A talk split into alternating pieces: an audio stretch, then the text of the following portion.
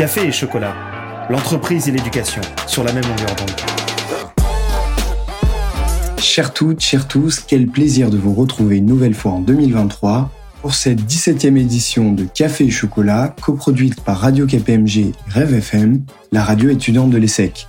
Au micro, Virgile Legendre, chroniqueur auditeur et membre de Rêve FM. Je suis ravi de vous présenter cette nouvelle émission qui, depuis sa création, fait honneur à sa mission, mettre l'entreprise et l'éducation sur la même longueur d'onde. Dans un contexte toujours marqué par la guerre en Ukraine, presque un an jour pour jour après le déclenchement du conflit, nous aborderons la question énergétique en France. Ou devrais-je plutôt dire le choc énergétique, s'annonçant encore plus terrible que ceux de 1973 et 1979, pourtant restés dans les annales. Nous écouterons Nicolas Meillan, conseiller scientifique auprès de France Stratégie et membre de l'ASPO France, branche française de l'Association pour l'étude des pics pétroliers et gaziers l'ingénieur diplômé de l'ESTP et du MIT, répondra aux questions de Pauline Cachou, vice-présidente de Rêve FM. Après cette interview, faites le plein d'énergie avec le coup de cœur culturel de Basile Duflou, président de Rêve FM. Laissez-vous porter par la magie d'Angoulême, temple du 9e art. Vous avez le menu de café et chocolat. Bon appétit L'interview.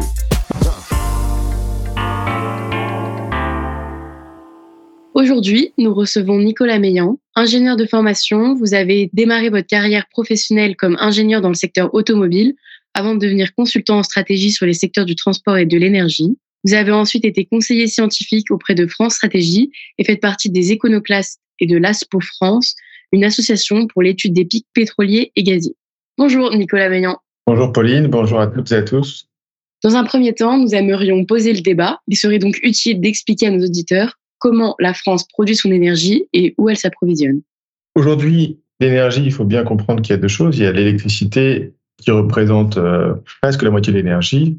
Donc pour l'électricité, la France est majoritairement nucléaire et hydraulique. Donc nucléaire, c'est produit chez nous, par l'uranium bien évidemment, qui, euh, qui vient d'ailleurs, et hydraulique avec nos barrages. Donc ça, c'est à peu près 40% de l'électricité. Et puis après, il y a le reste, 60%, et ça, ça va être du pétrole et du gaz, et donc ça, c'est importé euh, à 100%, sachant qu'en plus, comme on a interdit et l'exploration et l'exploitation de pétrole et de gaz en France, il n'y a pas de raison que ça change. On aimerait savoir quel risque la guerre en Ukraine a-t-elle fait peser sur nos approvisionnements énergétiques? En France, c'est assez limité puisque qu'est-ce que la guerre Alors c'est pas vraiment la guerre en Ukraine hein, qui a changé. En fait, euh, ce qui se passe depuis plus d'un an et demi, c'est depuis juin 2021, c'est que M. Poutine veut mettre en marche un, nouveau tuyau qui s'appelle Nord Stream 2, qui va de la Russie directement à l'Allemagne. Et donc, il a commencé à baisser ses approvisionnements de gaz vers l'Europe, gaz naturel, en juin 2021, pour pouvoir mettre de la pression sur les Européens afin d'ouvrir ce tuyau. La guerre en Ukraine, bien évidemment, a aggravé cette situation puisque l'Europe dépend à 40% du gaz russe et qu'aujourd'hui, euh, le gaz naturel russe, sur lequel il n'y a aucune sanction hein, internationale, les approvisionnements russes ont baissé de 80%. Le problème, c'est que, un, ça a fait augmenter de manière très forte le prix du gaz naturel. Et le deuxième problème, c'est que comme en Europe, le mécanisme du marché fait que les prix d'électricité sont grosso modo proportionnels au prix du gaz naturel, eh bien, on a des prix, euh, quand le prix du gaz naturel est multiplié par 10, le prix de l'électricité est euh, multiplié par 10. Et donc ça, c'est un véritable problème, notamment pour nos industriels, puisque l'industrie l'énergie, c'est le gaz naturel, l'électricité, et qu'aujourd'hui, on a un prix du gaz naturel qui est 5 à 7 fois plus élevé que celui des Américains. Et donc, euh, vous allez avoir beaucoup d'industriels qui vont fermer en Europe pour s'installer aux États-Unis. Et donc, le prix du gaz naturel a augmenté, euh, mais pas du fait de, mesures euh, européennes. Il a commencé à augmenter en juin 2021, puisque la Russie a baissé ses approvisionnements vers, vers l'Europe. Et puis, bien évidemment, ensuite, vous avez la crise l'invasion de l'Ukraine euh, par la Russie, qui a eu un impact, puis la Russie qui a fermé le pipeline Nord Stream 1, qui a aussi eu un impact, et ce qui fait qu'aujourd'hui, comme la Russie a baissé de 80% ses approvisionnements vers l'Europe, et qu'on allait s'approvisionner sur un marché qu'on appelle le marché du LNG, c'est le marché du gaz naturel liquide. Et là, malheureusement, c'est un marché où on a de la concurrence avec euh, des gens comme euh, la Corée du Sud, le Japon, la Chine, l'Inde, qu'est-ce qui s'est passé? Ben, ça, a fait, ça a fait monter les prix. Alors, il ne faut pas oublier quelque chose, c'est que l'an dernier, on a été un petit peu sauvé par un, un cavalier blanc dont personne ne parle, avait les blancs qui s'appellent la Chine. Pourquoi? Parce que la Chine avait encore, en début d'année dernière, la stratégie zéro Covid, qui avait un impact sur son économie donc sur sa consommation de pétrole et de gaz. Et donc, ils nous ont revendu à prix d'or des cargaisons de, gaz naturel liquide, 45 bateaux. En gros, ils les achetaient, ils les achetaient 10 millions, ils nous a vendu 20 millions, prix double. Euh, et donc, c'est pour ça qu'on a eu du gaz naturel en Europe cette année. Changement de programme en décembre, puisque la Chine a mis fin à sa stratégie zéro Covid. Et donc, euh, eh bien, le marché en 2023, la question c'est, sera-t-on en mesure de remplir nos réservoirs d'ici la fin de l'année En 2022, la hausse des prix de l'énergie a été si brutale et considérable qu'on parle de choc énergétique, semblable au choc pétrolier de 1973 et 1979. Pourquoi une telle augmentation des prix est-elle pérenne et va-t-elle continuer donc en 2023 Effectivement, il y a eu les chocs pétroliers 73-79. Là, en fait, c'est trois fois pire. Puisqu'on a un choc pétrolier, on a un choc gazier et on a un choc, entre guillemets, électricité. Et donc, on a ces trois chocs en même temps. Pourquoi? Bah Parce que sur le pétrole, ça fait depuis 2014 que les, investissements ont diminué dans la recherche du champs de pétrole et l'exploration, puisqu'on demande aux, pétroliers d'arrêter, parce que c'est mauvais pour le climat. Et donc, on a beaucoup moins de nouveaux champs de pétrole qui sont mis en, en route euh, et qu'on a eu un choc avec le Covid, si vous voulez, où euh, comme on a tout arrêté, arrêté toute l'économie, et qu'après, quand on l'a fait repartir, on a injecté des milliards de dollars euh, de, des banques centrales, eh bien, ce qu'on a eu un choc inflationniste, hein, c'est-à-dire que l'offre a pris plus de temps que la demande à repartir, ce qui a fait augmenter les prix. Donc ça, c'est une des premières raisons.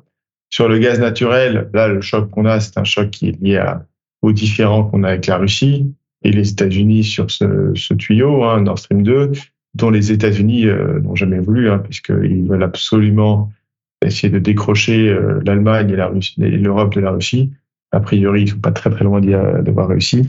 Et puis un dernier choc qui est le choc électrique, électricité, parce qu'en fait depuis une dizaine d'années en Europe, euh, il y a un fort développement des énergies renouvelables intermittentes, mais ce qui a amené à rendre un certain nombre de capacités classiques pilotables peuvent être des centrales à gaz, charbon, nucléaire, moins rentables. Elles ont été fermées.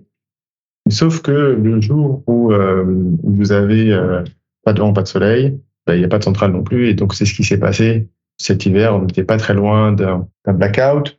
Blackout aggravé par le problème de notre problème en France de, de nucléaire avec un, à la fois des corrosions sous contrainte, donc des problèmes identifiés sur les centrales, qui ont amené EDF euh, e à arrêter d'un seul coup 10 centrales nucléaires. Bon, j'aurais peut-être pu les faire les unes après les autres. Et puis, on a aussi de toute façon, entre maintenant et 2025, ce qu'on appelle le programme du grand carénage, euh, dont le but est de faire passer la durée de vie des centrales de 40 ans à 50 ans. Et donc, c'est des maintenances qui durent plus longtemps et qui fait qu'on a une disponibilité plus faible. Et donc tous ces éléments combinés ensemble fait qu'on a malheureusement ce triple choc. Et si sur le pétrole entre guillemets c'est limité, on est monté à 80, 90 dollars, 120 dollars, 30, 40 maximum. Sur le gaz, euh, il faut avoir en tête que les prix du gaz c'était euh, entre 15 et 25 euros du mégawattheure depuis 10 ans et qu'on est monté à 350 euh, euros. Donc on a fait plus que x10. Et sur l'électricité, le prix de l'électricité, c'est entre les prix de gros, hein, bien sûr, c'est entre 30 et 50 euros du mégawattheure. Et là, on est monté à plus de 1000. Donc, c'est plus que x20. Donc, euh, x20, c'est considérable. Et malheureusement, c'est catastrophique pour nos artisans, pour nos PME et pour nos industriels. Bon, la question maintenant qui est importante, c'est de savoir euh, est-ce que les prix euh, de l'énergie, les prix du gaz, de l'électricité, les prix du pétrole, est-ce que est-ce qu'on est amené à rester élevé ou alors est-ce qu'on va retrouver des niveaux plus, entre guillemets, normaux? Ma conviction personnelle, c'est que nous, ça fait 20 ans qu'on alerte sur cette contrainte à venir sur la disponibilité d'énergie fossile, pétrole et gaz. Et donc là, on est en train de passer du monde d'avant, qui était un monde où l'énergie était bon marché. Hein. Je rappelle que un litre de pétrole, ça coûte moins cher qu'un litre d'eau, pour ceux qui ne savent pas. Et là, on rentre dans le monde d'après. Et le monde d'après, c'est un monde où l'énergie va devenir de plus en plus chère et notamment parce que l'Europe, euh, en tout cas en Europe, nous, si vous voulez, on n'a pas de, on n'a pas de pétrole. C'est pas qu'en France d'ailleurs, c'est qu'en Europe on n'a pas de pétrole. Il y en a un petit peu en Norvège, qui fait partie de l'Europe, mais pas de l'Union européenne. On n'a pas de gaz non plus.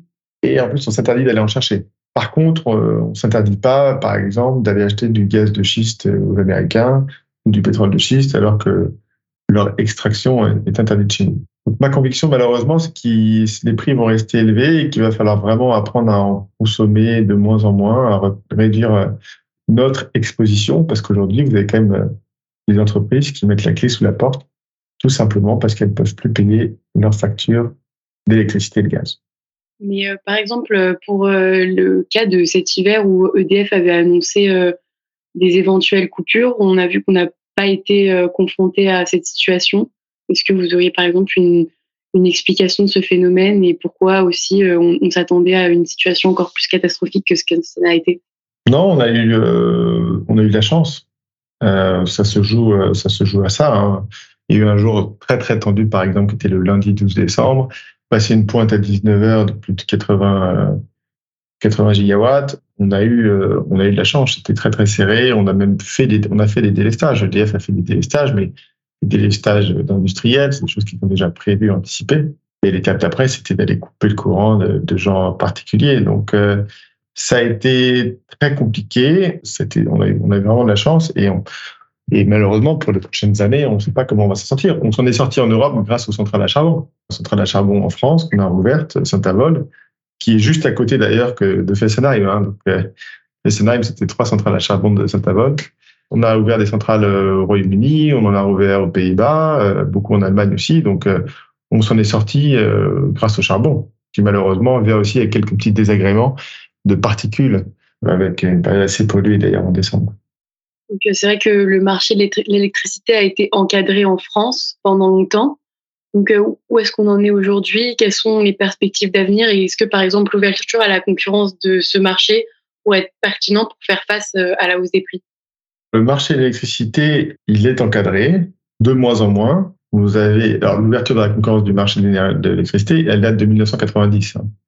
Ça fait 30 ans qu'on l'a ouvert à la concurrence.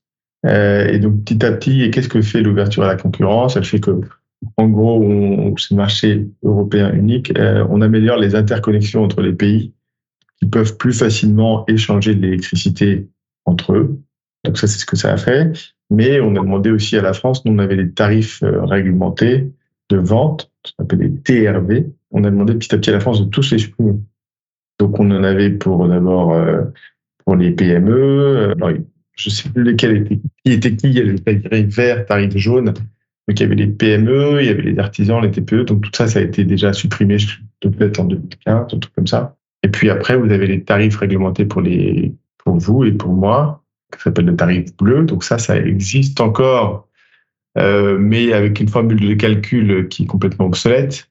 Ce qui fait qu'aujourd'hui, on vous explique euh, que le tarif est obligé, ont augmenté de 100%, alors que c'est une hausse artificielle, hein, qui n'existe que, que dans les papiers, qui n'existe pas dans la réalité.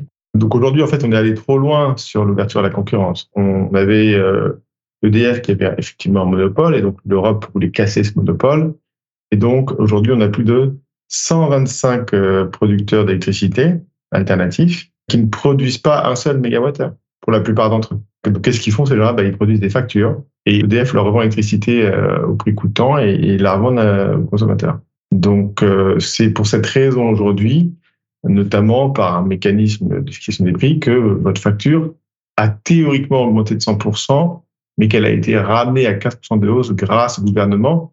En fait, c'est juste parce que la formule de calcul de ce tarif réglementé est complètement stupide et donc crée des hausses artificielles, mais malheureusement, ces hausses artificielles, elles ont des impacts bien réels, puisque ça oblige certains artisans, etc., à mettre la clé sous la porte. Donc c'est c'est un drame et on espère très rapidement que la Commission européenne va venir avec un projet pour que les choses se remettent dans l'ordre. Mais nous, au niveau français, si on n'arrive pas à retrouver les prix d'électricité qui correspondent à nos coûts de production, nous, le coût de production en France, c'est 50 euros du mégawattheure. Hein. Euh, si on retrouve pas ces, ces niveaux-là, il faudra peut-être qu'on fasse quelque chose, qu'on sorte de ce marché ou qu'on force une, réforme dont malheureusement euh, les Allemands euh, ne veulent pas.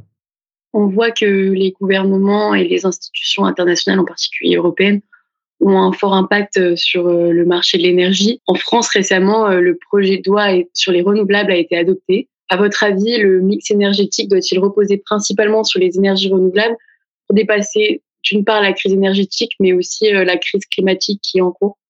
On parle de mix énergétique, attention à ne pas confondre avec mix électrique.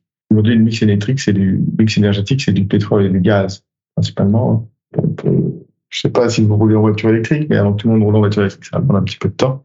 Donc là, on va plutôt parler de l'électricité, parce que le projet de loi sur les renouvelables, ça, ne parle que d'électricité. Quand on a eu un problème euh, au mois de décembre sur euh, l'électricité, c'est parce qu'il n'y avait pas de vent et pas de soleil. Est-ce que le fait de multiplier le nombre de les capacités de renouvelables par 5, 10 ou 100, est-ce que ça va changer quelque chose le jour où il n'y aura pas de vent ou pas de soleil? C'est pas sûr. Donc aujourd'hui, la contrainte, c'est que si vous voulez, l'électricité ne se stocke pas, qu'il faut pouvoir produire la quantité nécessaire en temps réel. On ne va pas demander au TGV de partir euh, euh, dès que le vent va se mettre à souffler, quand le soleil se lève, par exemple. Les TGV veulent partir à un horaire précis pour être à l'heure. Et donc ça, ça s'appelle des capacités pilotables. Et les capacités pilotables, il n'y en a pas 50 000. C'est soit du charbon, soit du gaz, soit du nucléaire, soit de l'hydraulique. Nous, en France, on a un mix avec 70% grosso modo de nucléaire, 10 à 15% d'hydraulique. Donc ça, c'est le mix pilotable. On a en plus quelques centrales à gaz pour pouvoir faire l'équilibre. Mais aujourd'hui, si vous voulez, les renouvelables, euh, c'est pertinent dans les pays qui, ont beaucoup de charbon. Ça a été utilisé notamment en Allemagne, en Angleterre, pour faire réduire la consommation de charbon, sachant que c'est remplacé en partie par du renouvelable et en partie par du gaz naturel. Et nous, en France, le renouvelable va remplacer le nucléaire, qui est déjà décarboné. Quel est l'impact pour la crise climatique de remplacer une énergie décarbonée par une énergie décarbonée? Ben, Il est nul. Alors, sachant que Bien évidemment, les panneaux solaires et les éoliennes sont très souvent fabriqués avec du charbon en Chine. En fait, il n'est pas nul, il est plutôt mauvais. Et l'impact sur la crise énergétique, bah, comme je vous l'ai dit, euh, le jour où il n'y a pas de vent et pas de soleil, euh, l'impact, c'est zéro. Donc, euh, il y a une autre loi qui est passée, un autre projet de loi qui est plutôt sur le nucléaire. là, la priorité, c'est de pouvoir relancer un petit peu cette industrie parce que aujourd'hui, on l'a bien vu, hein, la faible disponibilité du parc nucléaire et l'incident sous contrainte, c'est ça qui a fait qu'on a, alors qu'on avait l'électricité deux fois moins chère que tous les pays d'Europe, on a eu en 2022 l'électricité deux fois plus chère. Et donc là, il faut qu'on remette en marche cette, cette machine. Euh, c'est beaucoup lié aussi à... On a eu un ensemble de décisions politiques, euh, industrielles depuis une vingtaine d'années, même plus, 25 ans, qui malheureusement nous ont pénalisés. Euh, il y a un rapport, une commission d'enquête sur ce sujet, qui est d'ailleurs une audition intéressante, et dont les conclusions seront remises euh, mi-avril. Mais, la France s'est endormie sur ses lauriers depuis 25 ans sur l'énergie et sur ce parc comme nous ont légué nos parents et nos grands-parents. Euh, bah, il est temps de se réveiller. Donc justement, on parle du nucléaire et de la capacité pilotable d'énergie qu'elle nous permet d'avoir. Donc aujourd'hui, vous avez dit que euh, le mix électrique euh, reposait à 70% sur le nucléaire, mais euh, a vocation quand même à se diriger vers les 50% au vu des politiques qui sont mises en place. Donc selon vous, quelle doit être la place du nucléaire dans un mix énergétique décarboné, en particulier pour respecter les objectifs des accords de Paris et donc se rester en ligne avec avec les, les, mesures mises en place pour faire mmh. face à la crise climatique? Et donc, on peut aussi se poser la question de quelle serait la place d'un hydrogène euh, qui est euh, l'hydrogène rose, qui est issu de cette énergie nucléaire et qui fait partie récemment euh, de, des, hydrogènes divers, donc qui sont produits à partir d'énergie décarbonée.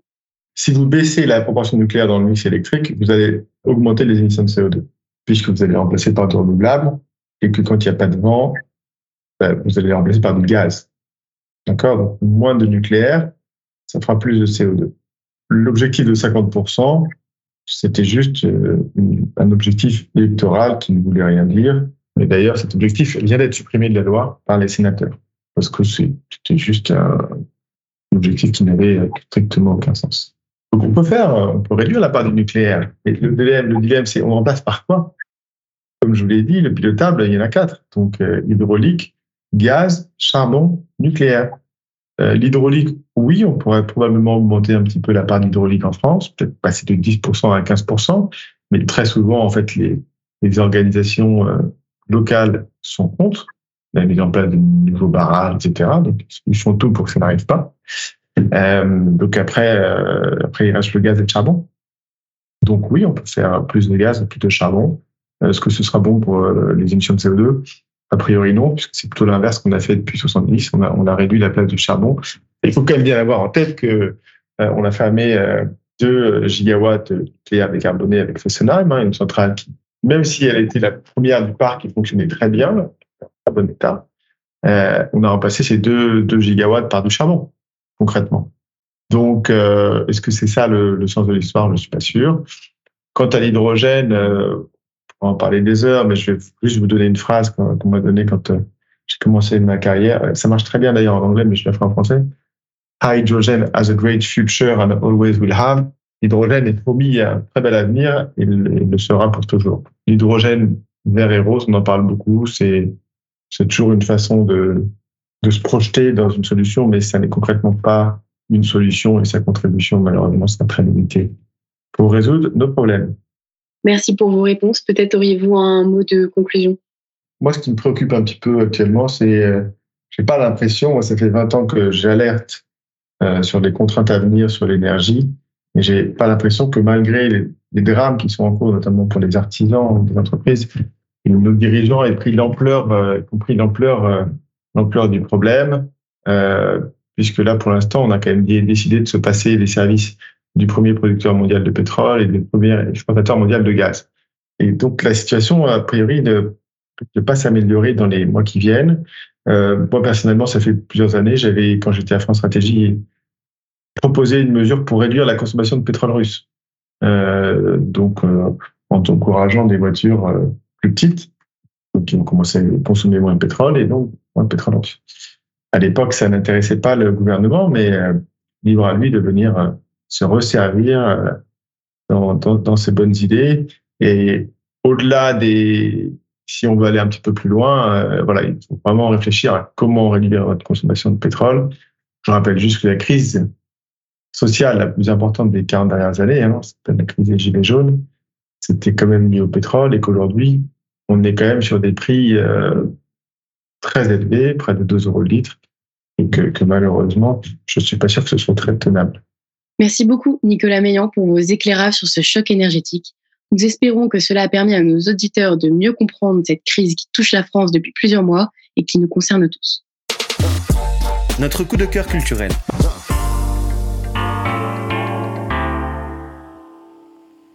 Du 26 au 29 janvier 2023 a eu lieu le festival d'Angoulême, ville où les fans de BD se réunissent depuis 50 ans pour célébrer le 9e art.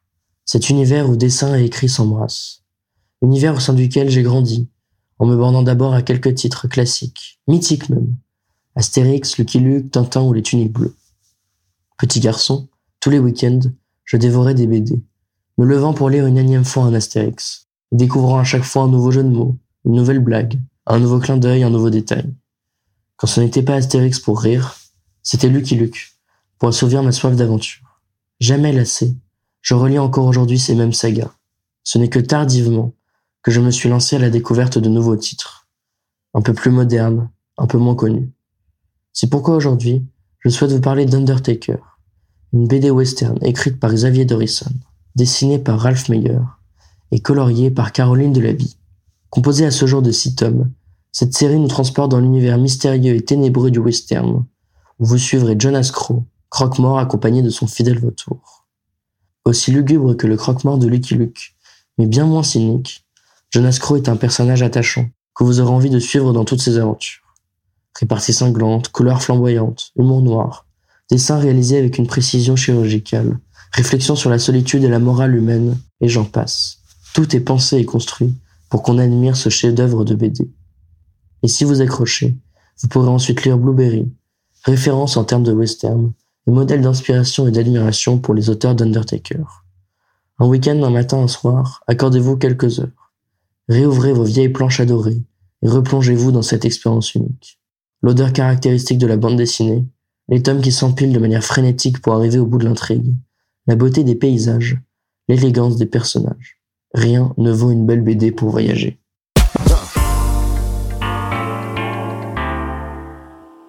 Cette deuxième édition 2023 de Café Chocolat se termine et j'espère qu'elle vous a plu. Un grand merci à Nicolas Meillan de nous avoir partagé sa vision des enjeux énergétiques en France. Au plaisir de vous retrouver en mars sur nos ondes pour une prochaine édition de Café et Chocolat. Café et chocolat, une émission de Radio KPMG et de Rêve FM.